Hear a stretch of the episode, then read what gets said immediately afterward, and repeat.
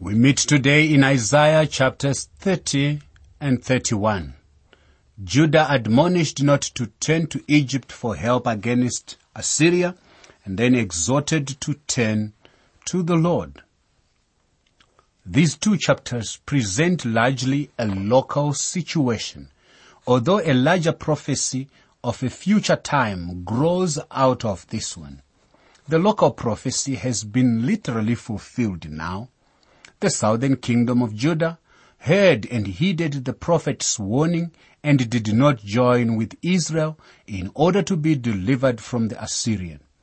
The northern kingdom of Israel made the mistake of ignoring the prophet's warning and they went into Assyrian captivity. As a consequence, we read from 2 Kings chapter 17 verse 4, and the king of Assyria uncovered a conspiracy by Hoshea, for he had sent messengers to So, king of Egypt, and brought no tribute to the king of Assyria, as he had done year by year.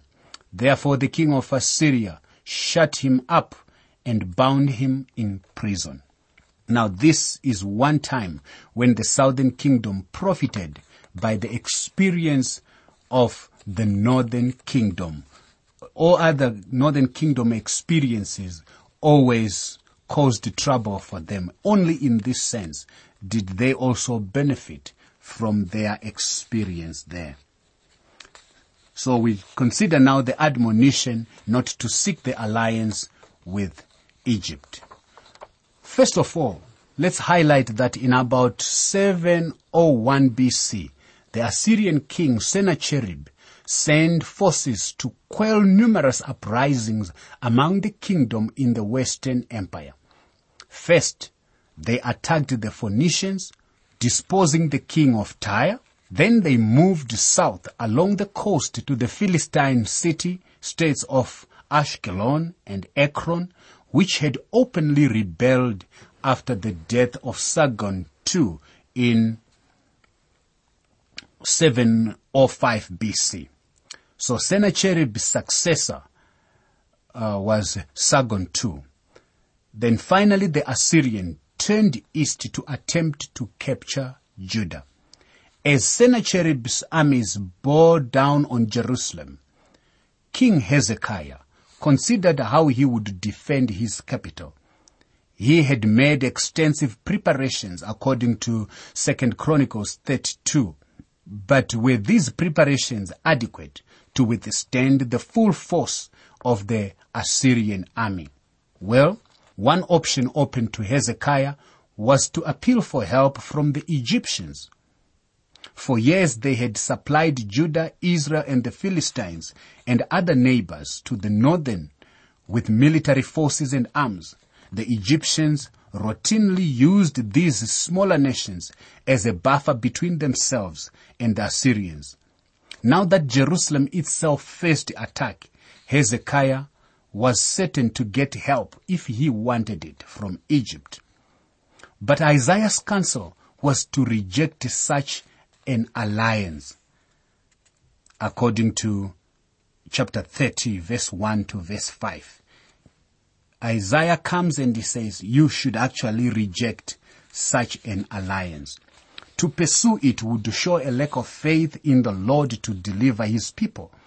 In fact, the law prohibited the Israelites from allying themselves with the Egyptians or even importing armaments from them according to Deuteronomy 17 verse 16. So apparently Hezekiah heeded Isaiah's word. When Sennacherib's general taunted him and demanded surrender, he asked the prophet to pray and asked God for help. Isaiah did so and the Lord responded by delivering the city. And the record of this is in 2 Kings chapter 18 and chapter 19, also 2 Chronicles chapter 32. So this contrasted sharply with the actions of Hoshea, the last of Israel's kings. Faced with a situation similar to Hezekiah's, Hoshea had appealed for help from So, king of Egypt. Before long, the Assyrians had overrun Israel, destroyed its capital of Samaria, and deported its inhabitants to Assyria. That is according to 2 Kings chapter 17. Isaiah 30 verse 1 tells us, Woe to the rebellious children, says the Lord, who take counsel, but not of me, and who devise plans, but not of my spirit, that they may add sin to sin. Well, this is the fourth war. It is a war because it is a warning. God says in effect, don't go to Egypt for help because it won't be a good thing for you to do. Help down there is a mirage on the desert. That's why he begins by pronouncing that war. Why do you take counsel elsewhere but not from the Lord? Why do you devise plans but not of the Spirit of God? In doing so, you may be adding sin to sin. That was quite strong indeed. For the Egyptians shall help in vain and to no purpose. Therefore I have called her Rahab Hem Shebeth. You see, here God was not happy with his people because they sought power and protection from other kings and nations. He warned them that these alliances, though inviting, would only prove harmful in the long run. Enamored with power and prestige, we also may have sought direction and guidance from sources that are not pleasing to God. My friend, ask God to help you choose what is best and wisest.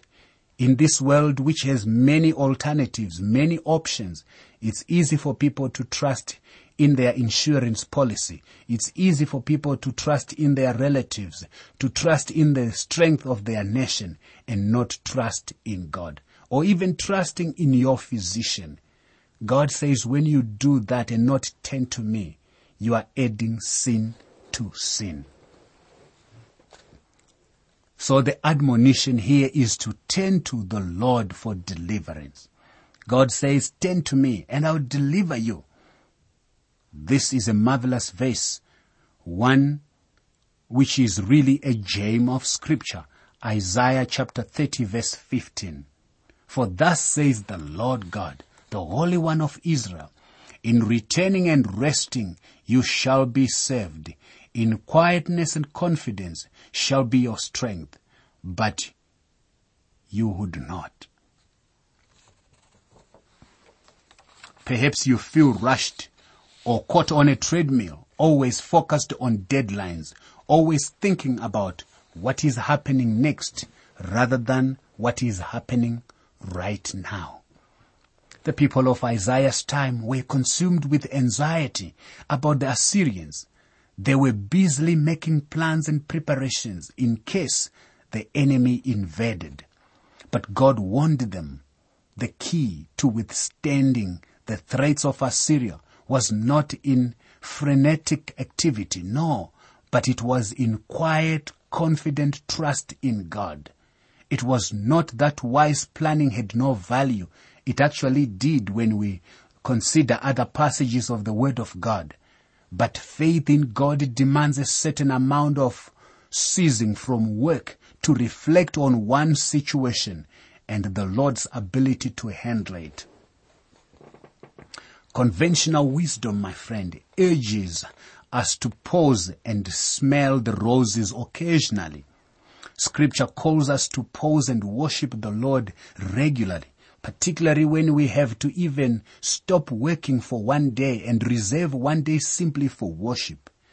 This principle of a balanced, measured approach to life was established at the end of the first work week in history when God paused in his work to consider what he had accomplished according to Genesis 1 verse 31 all the way to chapter 2 verse 2.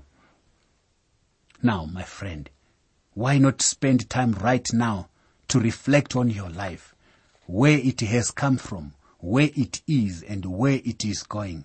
Reflect on your relationships, the conversations that you have, the memories that you have gained. Are you willing to take the time to find God in your life? The children of Israel were not doing so. And God is saying, please return. Why? Because when you do in returning, you will find rest and you will be saved. In quietness and confidence shall be your strength. Where is your strength? Is it in trusting the Lord or your strength comes from observing all the other forces around you instead of the Lord? Therefore the Lord will wait that he may be gracious to you. Therefore he will be exalted that he may have mercy on you. For the Lord is a God of justice. Blessed are those who wait for him. Blessed are all those who wait for him. Isaiah 30 verse 18. In other words, God here is saying, don't be in a hurry. Don't say we are at the end of the age and the Lord is going to come this year or next. God says, let me work this out. I have not given you any dates. Learn to wait upon the Lord. This matter of looking for the Lord Jesus to come to take his own out of this world is a matter of waiting. And we are told that those who wait upon the Lord shall renew their strength. And we are told we cannot rush God. He is in no hurry. Maybe things are not working out the way you think they should. Maybe you and I would like to re- rearrange things, but let God work things out. He is the one who is in charge. This universe is His. He started the plan of the universe before we all ever were there. He has eternity ahead of him. And when you and I get in step with him, life will be much easier for us down here on earth. We now move on to the declaration that God will deal with the final Assyrian. And the final Assyrian, my friend, is the Antichrist. For through the voice of the Lord, Assyria will be beaten down as he strikes with the rod. And in every place where the staff of punishment passes, which the Lord lays on him, it will be with tambourines and harps, and in battles of brandishing, he will fight with it. For Tophet was established of old. Yes, for the king it is prepared. He has made it deep and large. Its pyre is fire with much wood. The breath of the Lord like a stream of brimstone kindles it. Isaiah chapter 30 verse 31 to 33. Now the Assyrian here is the final enemy of God in the great tribulation there, referring to the Antichrist. Tophet uh, was a place in the valley of the son of Hinnom where most of the abominable idolatries were practiced. Little children were offered as sacrifices. So Tophet here speaks in this passage of the worst spot in the lake of fire. The king mentioned represents the beast and the false prophet. The devil who deceived them was cast into the lake of fire and brimstone where the beast and the false prophet are and they will be tormented day and night forever and ever. That is Revelation chapter 20 verse 10. Now, chapter 31, we see that the prophet warns God's people again not to look to Egypt for help, but to trust the Lord to defend Jerusalem.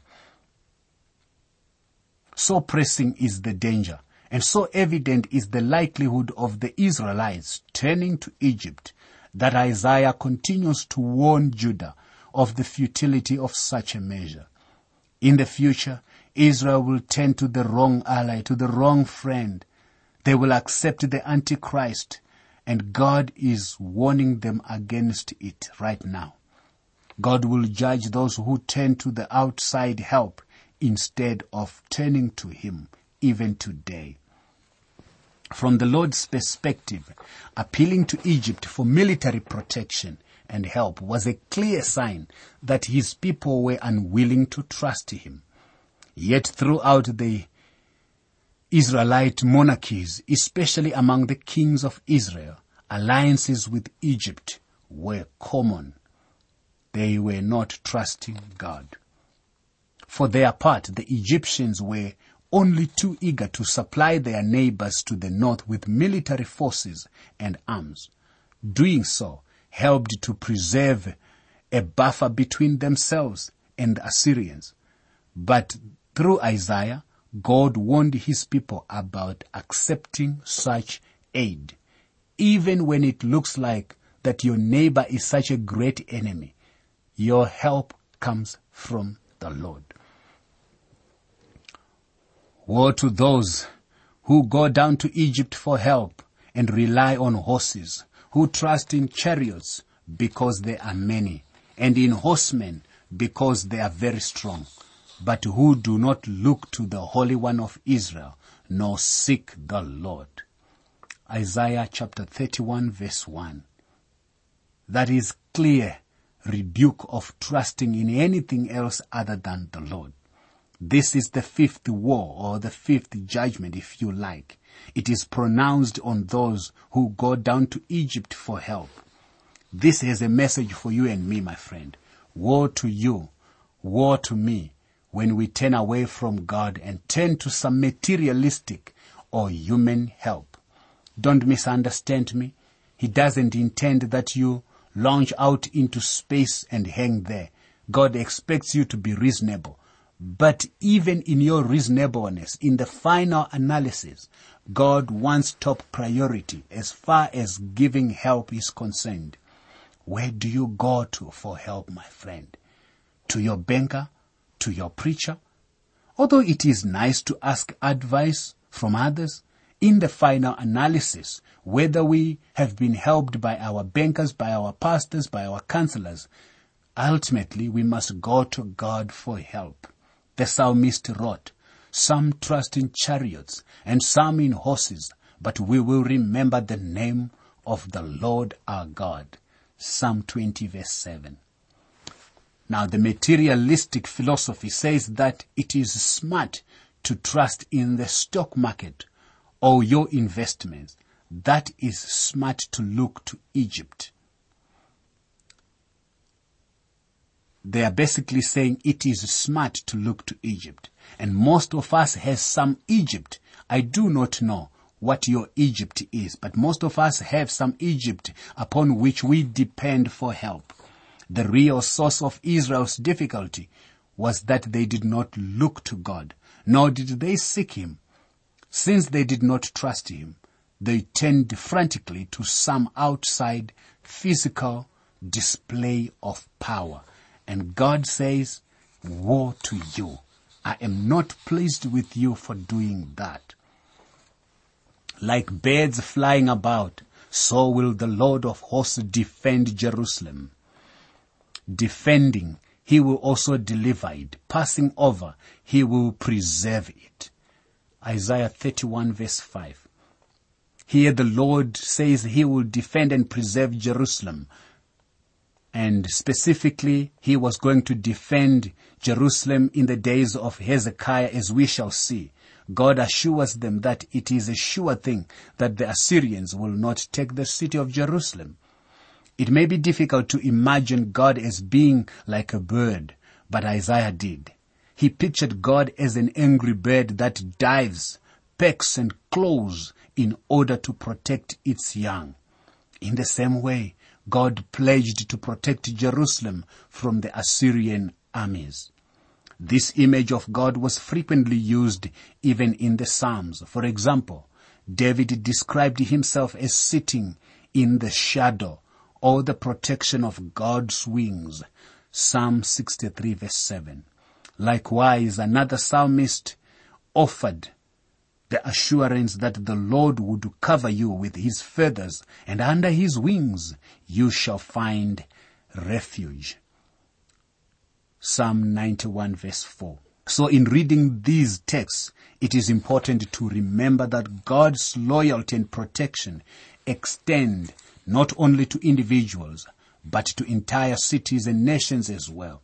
When we look outside and observe birds darting about to protect their nestlings from cats, squirrels, and other predators, we are seeing a picture of the way God intervenes to defend and shelter his people.